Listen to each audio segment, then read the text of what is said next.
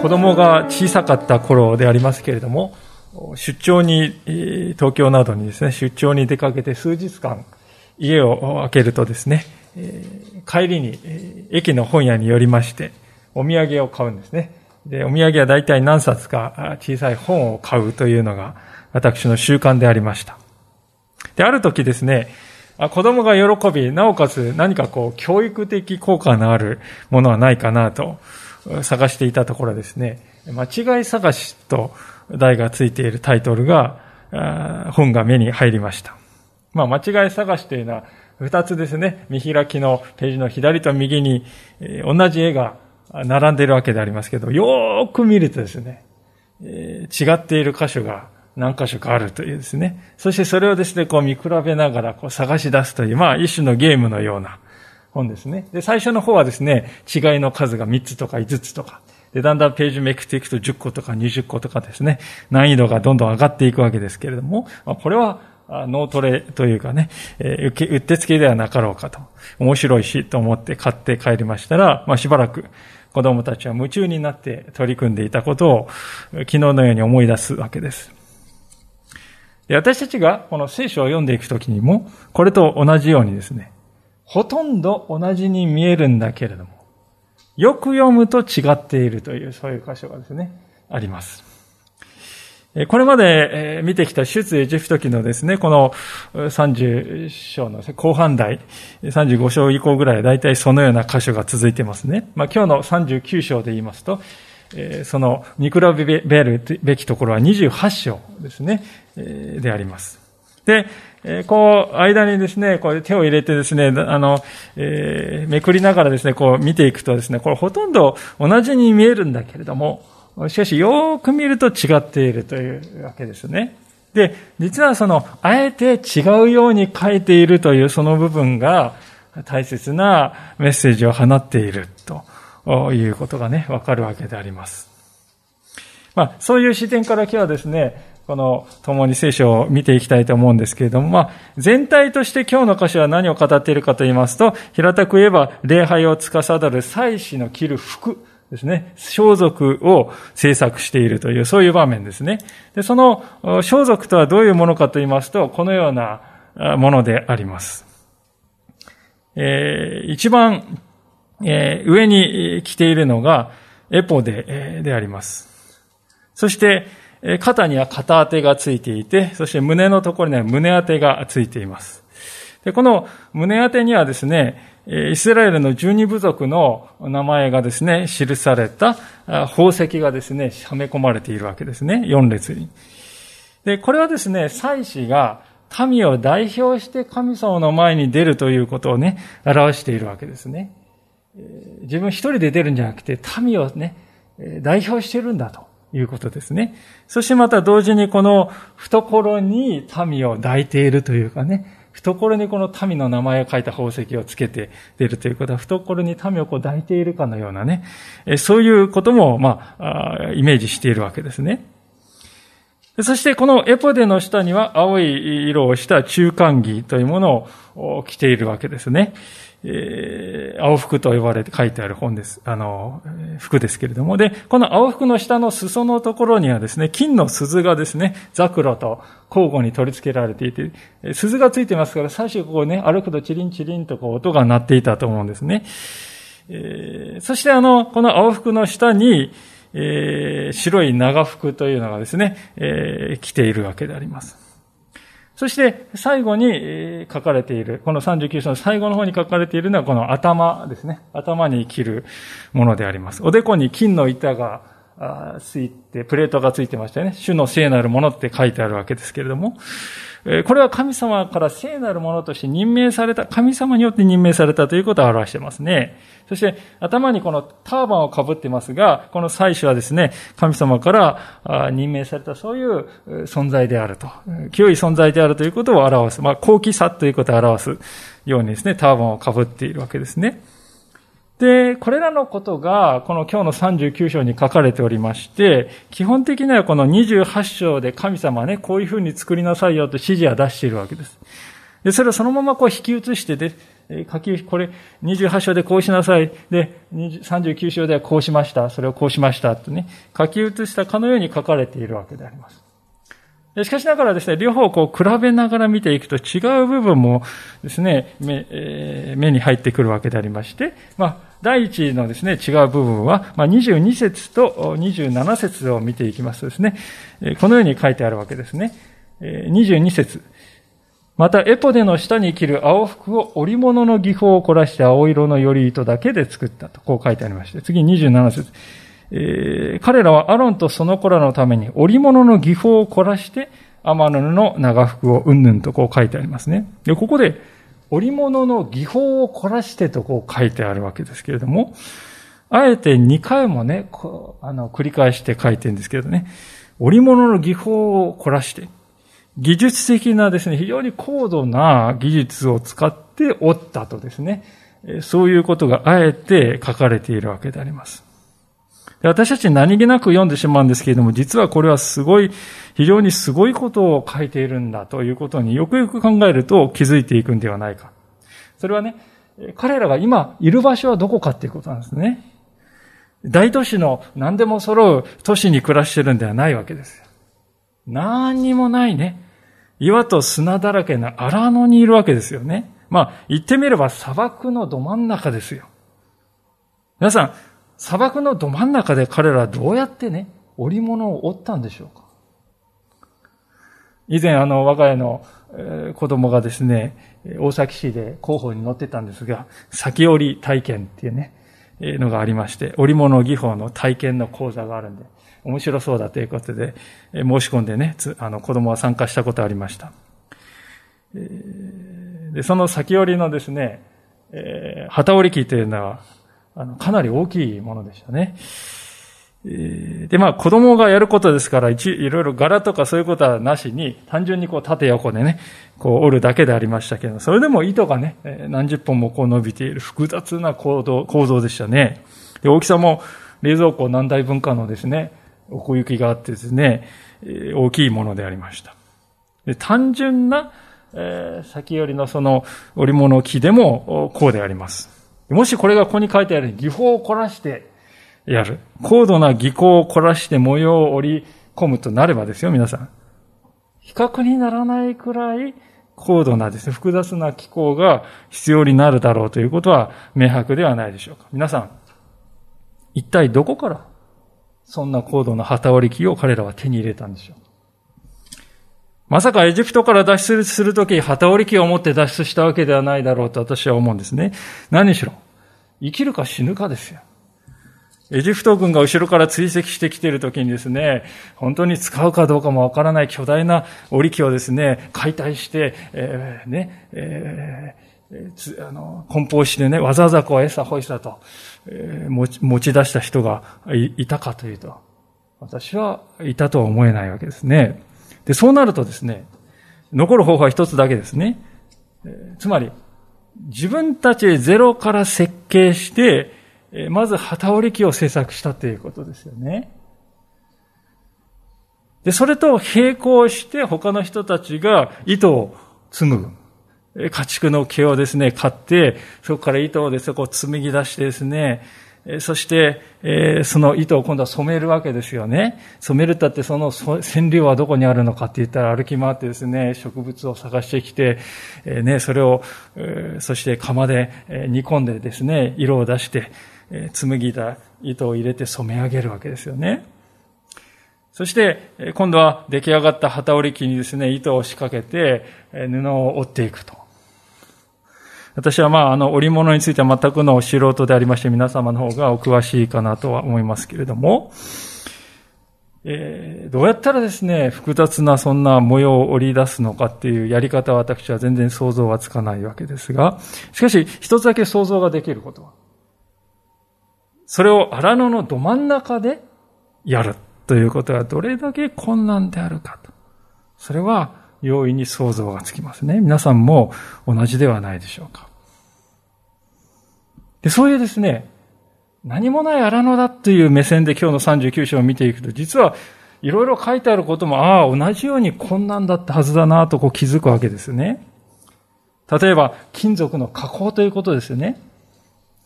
金をですね、はめ込む枠を作ったとか、何気なくこう書いてあるわけですけども、その金はですね、溶かさないといけないですよ。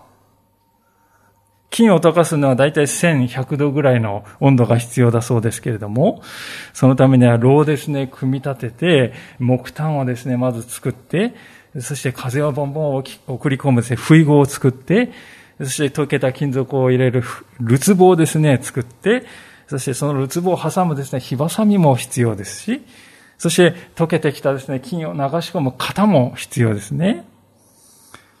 そして金の鈴を先ほど裾につけたって書いてましたが、金の鈴はおそらく平たくですね、伸ばした金の板を切ってですね、加工してですね、丸めて、ね、で、それを分け、そうやって作ったと思うんですがね、その金の板を切る金ばさみっていうのも必要ですね。私はあの、エジプト人がイスラエル人に金ばさみあげたかなと思うと、危険だからあげない。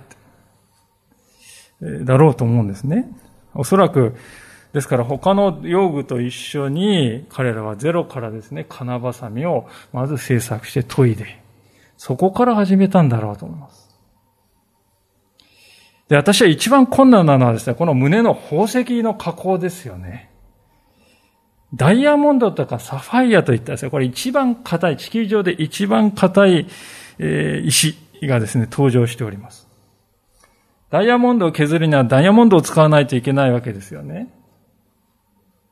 ただですね、しかもこの回るですね、研磨機のようなものを何か作り出してですね、そこにダイヤモンドの小さい粉末のようなものをまぶしてですね、そうやって削らないといけないでしょう。まさかエジプト人がですね、研磨機どうぞって言ってくれたわけないと思うんですよね。荒野のど真ん中でどうやって宝石を加工する研磨機を作り出したんでしょうか。今の時代は、何でも欲しいものはですね、アマゾンで注文すればピッとこう送ってくる時代ですけれどもね、そういう時代に生きていても皆さん、ダイヤモンドを加工する装置を考え出してくださいって言われたら、うーん、悩んでしまう。まして、3500年前の荒野でそれをやってください。そう託されたらおそらく途方に暮れただろうなとこう思うんですね。私たちはですから聖書を読んでね、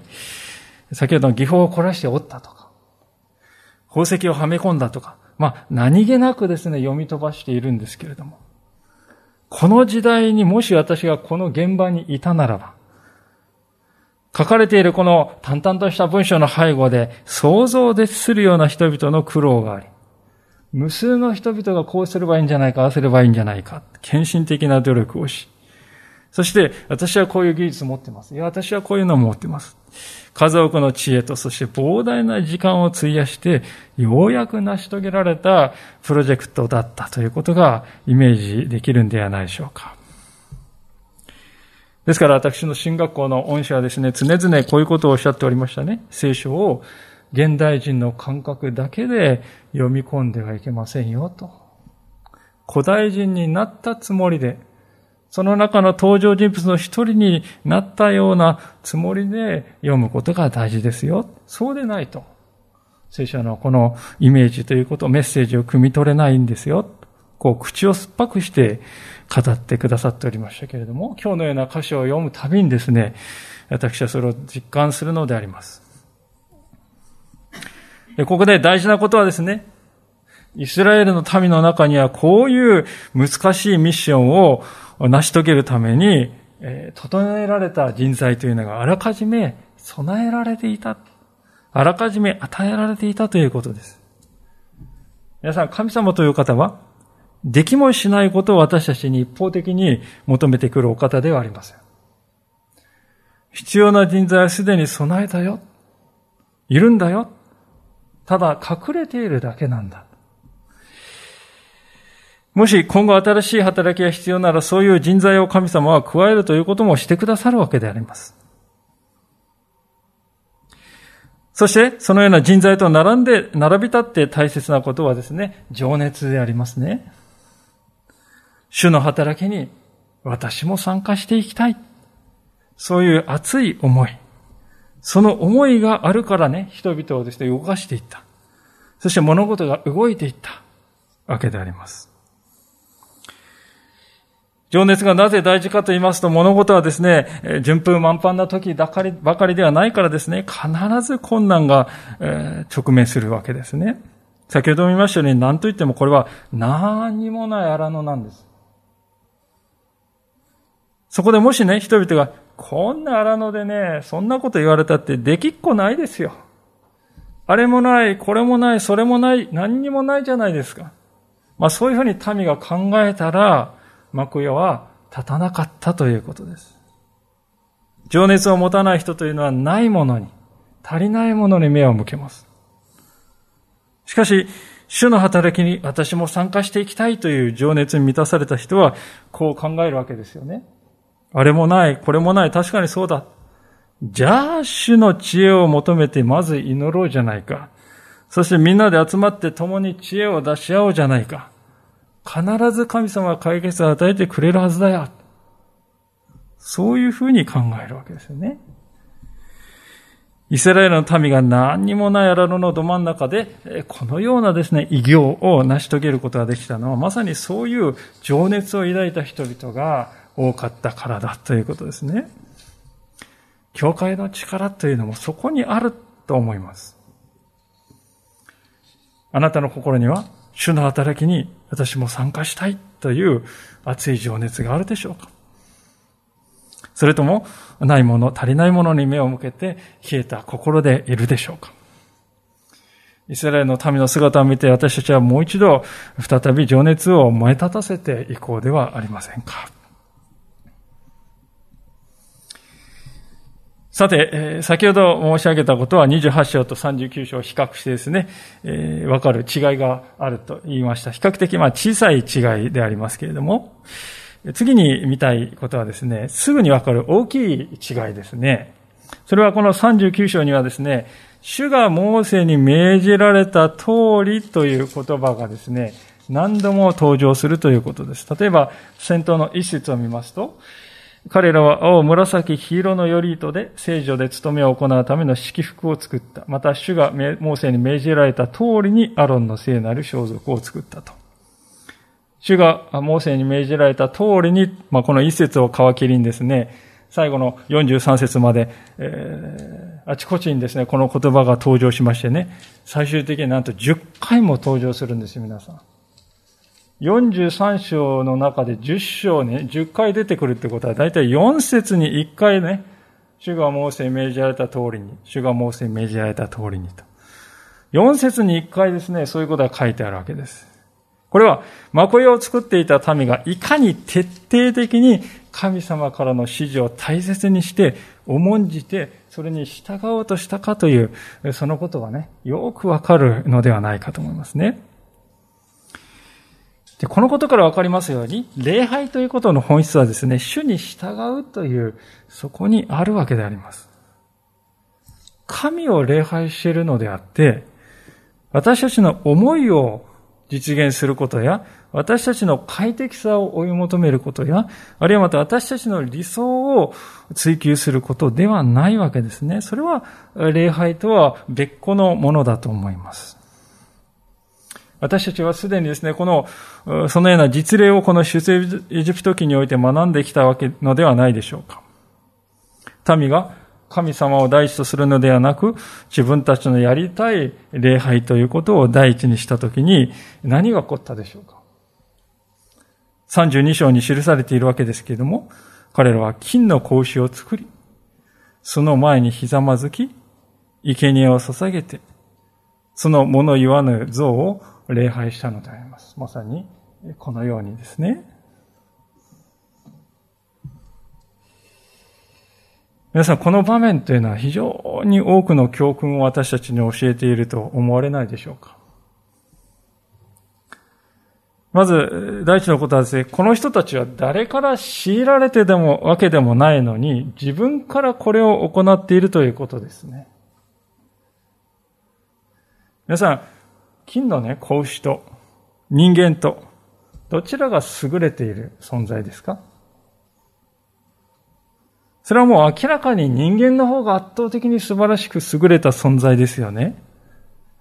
それなのに優れているものが劣るものの前に奴隷のようにひざまずいて拝んでいるということです。私はこれはですね、屈辱的な光景だと思うんですよ。素晴らしい存在であるその人間が、ただの金属の前にひざまずいているわけですからね。私はそれは人間にとって屈辱的なシーンだと思うんですけれども、誰も疑問を抱いてないわけです、この時はね。それどころか自分から進んでこれを行っているのであります。このように、神様に従おうとしない人間というもの、人間はですね、自ら物の奴隷になろうとする傾向があるということです。神様に従わなければですね、人はですね、何か違うものの奴隷になろうとしていく。その前にひざまずこうとしていく。そういう性質があるんですね。聖書が神に従うということの大切さをですね、繰り返し繰り返し私たちに語りかけているのはまさにそのためなんですね。人間というものはですね、神に従うということは、それは束縛ですよとこう考えるんですよ。束縛を与える 神から離れれば、自分は自由になれるんだとこうね、考えるわけであります。しかし、現実的には全く反対のことがそこで起こる。そうなんです。これが起こるんですね。神から離れれば神ではないものの奴隷になってしまうわけなんですよ。皮肉なことに。実際そうではないでしょうか。神を知らない人々の生き方ということを見てください。物や、あるいは人の評価、人の存在というものに振り回され、支配され、影響され、自分は一体何者であるんだろうかとか、何のために生きているんだろうとかととかね、そういう一番大事なことも見失っていってしまうんですね。だからこそ聖書は言うわけであります。神に従うことこそがあなたを本当の意味で自由にするんだよと。これは大変逆説的であります。神に従うことがあなたを真に自由にするんだと。しかしこれは真実であります。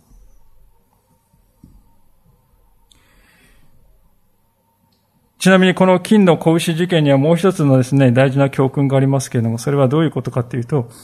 幕屋を制作するための賜物というのはですね、偶像を作るためにも使うことができてしまうということです。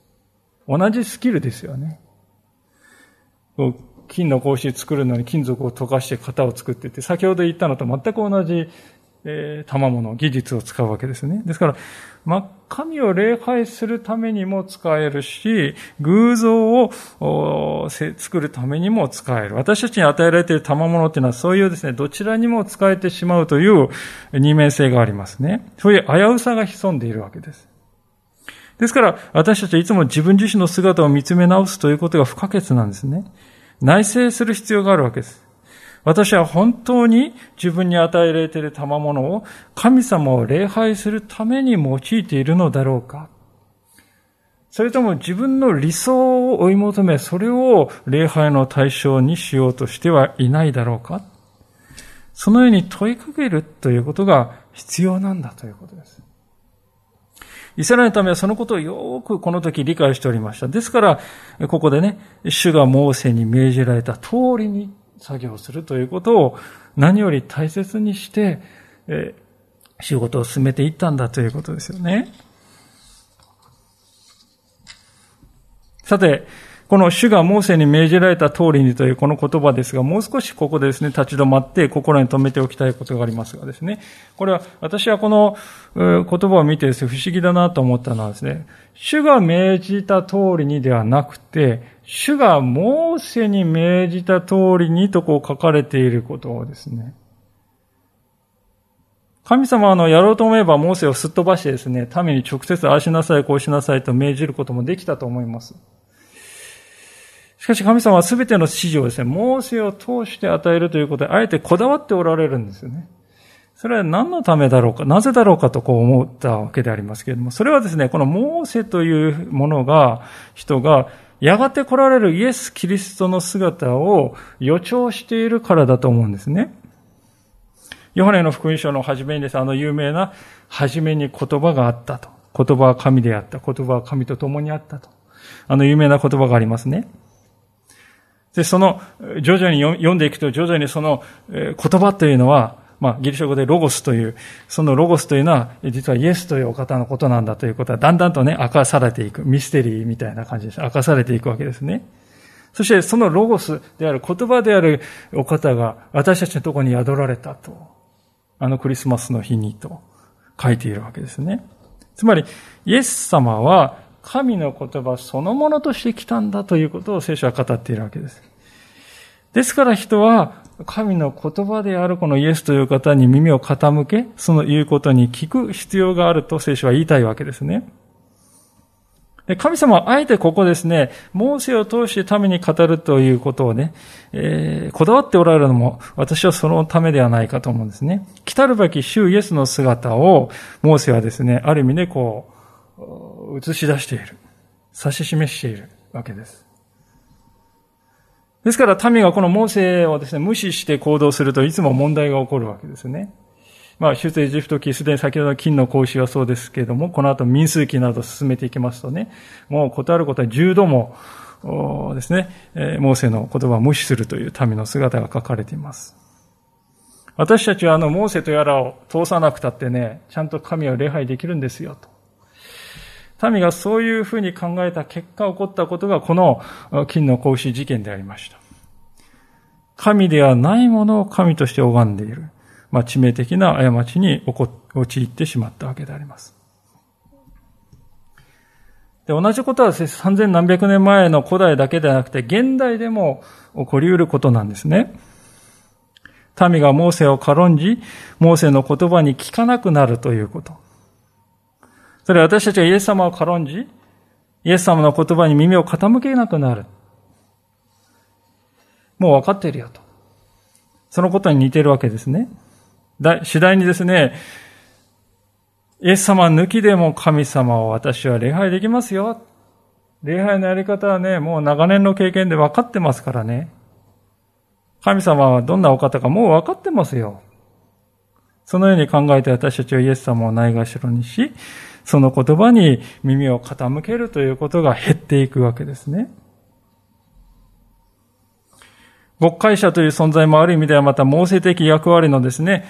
ごく一部でありますが、一翼を担っている存在であると言えると思います。なぜなら、神の言葉を解き明かすという、その役割を委ねられているからであります。教会がそのことを重んじていくならば、教会は御言葉によって立つ教会として成長していけるでしょう。しかしその一方でイスラエルのためはかつてこの金の牛、子牛事件の時にですね、モーセがなかなか山から降りてこないのを見てですね、えー、あの男はどうなったかわかりませんから、アロンさん。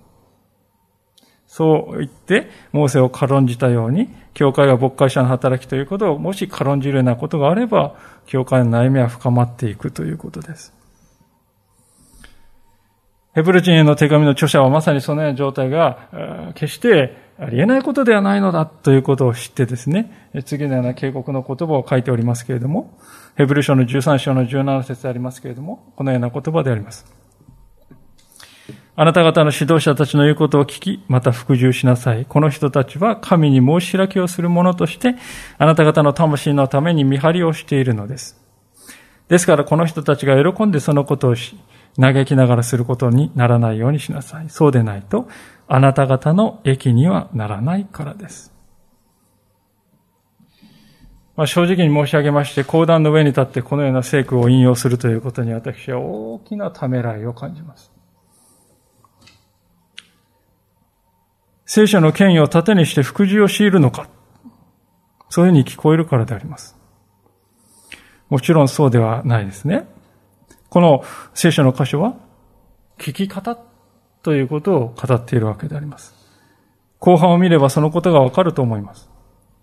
このヘブル書の著者、牧会者でありますけれども、彼は明らかに嘆いていますね。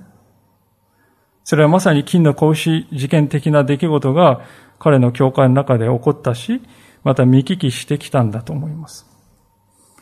その結果、牧会者が力を発揮できないという状況があったのでしょう。皆さん、あの金の格子事件はですね、何を教えているでしょうか？それはたとえ、モーセほどの偉大な人物であったとしても、もし民の側にそのモーセを重んじようという意志がなければ、モーセは何もできないということです。それはモーセに限らないですね。新約聖書を開いて、パリサイ人や立法学者たちの姿を思い出していただきたいんです。彼らはたとえ相手がイエス様であっても、この方の言葉に聞こうという柔らかい心や、何を言っているかを見極めようというそのような開かれた耳を持っていなかったら、イエス様でさえも、その人を変えることはできない。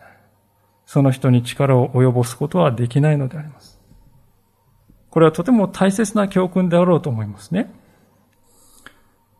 私たちに今日聖書が問いかけていることは、相手がどのようであるかということを私たちはまず考えがちでありますけれども、しかし、実は私たち一人一人の信仰の姿勢というものがいつも主の前に問われているのだということです。主に私は従いたいという情熱を持っているだろうか。そしてその主が立てた指導者なら重んじていこうという思いがあるだろうか。その両方が相まっていくときに、信仰の共同体というのは力を発揮することができるようになるということを聖書は私たちに語っているのではないかと思います。この39章の幕屋建設の記事はですね、私は読むときとても何かこう、すがすがしい印象を抱きます。それは民の間にですね、まさに今申し上げたような両方の思いが確かにあったからでしょう。何と言っても、主がモーセに命じられた通りに一度や二度ではない十度も書いてある。ちょっとくどいんじゃないですかと思うぐらい聖書は書いている。この人生はですね、そのことがいかに大切かということを雄弁に物語っているのでしょう、ではないでしょうか。そしてこのことは教会とは一体どのような群れであるべきなのだろうかということについて、私たちに大事な原則を教えてくれているのではないかと、そう思うんですね。さあ、このようにしてですね、信仰によって全ての作業が無事終えられたわけでありますけれども、33節を見ますと、彼らは幕屋をモーセのところに運んできたとこう書かれております。でその時にですね、個別の機材がですね、列挙されているんですね。まあ、ここに挙げたようなですね、それぞれの機材。民は文字通り一つずつですね、よいしょよいしょとモーセの前に持ってきて並べたわけですね。私は、私たちはこれまでですね、読んできてですね、幕屋というのはもうすでに建てたんだろうと。建て方が終わったんだろうと思ってたと思うんです。思って読んできたと思うんですね。すべて配置も完璧にこう行ったんだと。祭壇も設定して設置して、いつでも使えますよ。モーセさんもうどうですか？見てください。完璧でしょう。もう全部整った状態ですよ。と。そういう状態になっているものだと私たちは思い込んで読んできたわけですけども、実はそうではなかったと。作業に従事した民はそれを終えた時にモーセのところにですね、部品の状態で持ってきたんですよね。で、これらを実際に組み立てて使い始めるのは、モーセがこの日からであると40章のですね、冒頭で語るわけですけども、まあこれは次回見ますが、その日から実際に組み立てて、使用を始める。民は金の格子事件のですね、教訓を十分に学んでいたということです。あの時民はですね、これは祭りの日であると、勝手に祭りの日を決めました。勝手にこのようにはして我々は礼拝するのは、明日は、えー、祭りである、主への礼祭りであるって言ってですね、えー、礼拝の仕方を自分、自己流で考え出して、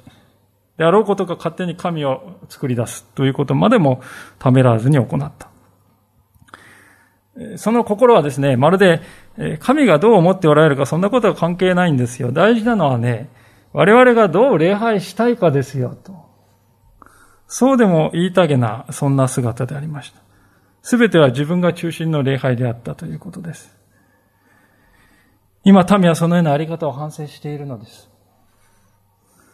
神様が願われる礼拝を捧げるということ、それが本当の意味で大切なことなんだと分かっています。ですから民はですね、早まって幕屋をですね、立てちゃってね、もういつでも礼拝できますよ。早くやんないんですかって。そういうことはしないんです。組み立て始めることすら、神様がお決めになった日から始めようじゃないか。そこからは私たちは決して離れないんだと。そういう民の信仰の姿がここには豊かに現れているわけですね。そういう民のですね、姿を、信仰を見たモーセが何をしたかというのは今日の最後の43節に書かれておりますね。モーセが全ての仕事を見ると彼らは身を主が命じられた通りに行っていた。そこでモーセは彼らを祝福した。モーセはですね、ああ、民が自分の言う通りにしたな。そうやってプライドが満たされてね。それで、うん、分かった、じゃあ祝福してやろうか。そうやってそれで祝福したというんではないですよね、もちろん。43節よく見てください。ここだけね、見よ、主が命じられた通りに行っていたと書いてあるではありませんか。主がモーセに命じられた通りにではなく、主が命じられた通りに行っていたと書いてある。ここだけモーセにっていうのは抜けてるわけですね。モーセはですから私に、私の言うことを聞いたかどうかっていうことにこだわってるんで、全然そんなことは関係ないですね。主に従ったかどうかというのを見ているわけです、彼は。そして事実民は、ああ、主に従ってくれたんだ。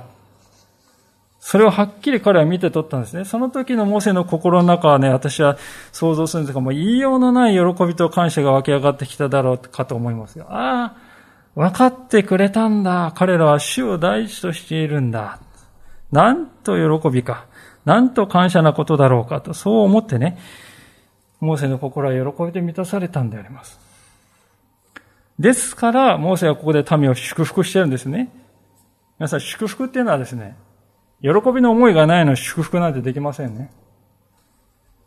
ですから、モーセは嬉しかったんですよ。喜びはもう心に溢れてきて、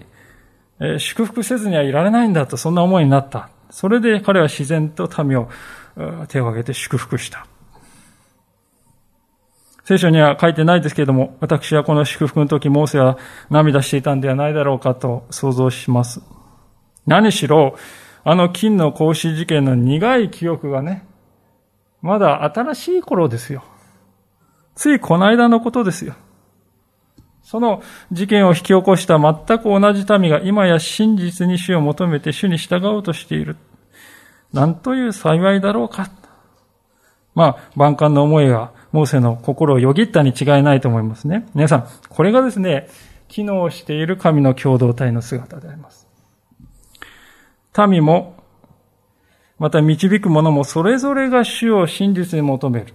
そこに喜びがあり、祝福がある。これが私たちが求めていくべき共同体の姿なんだということですね。さあ、いかがでしょうか？今日のこの箇所、長い箇所でしたけれども、全体として何を語っているかといえば、それはですね、どのようにしたら神の共同体、祝福を受けるかということをね、幕屋を作るというプロジェクトを題材にしながら、私たちに教えてくれていた箇所だと思います。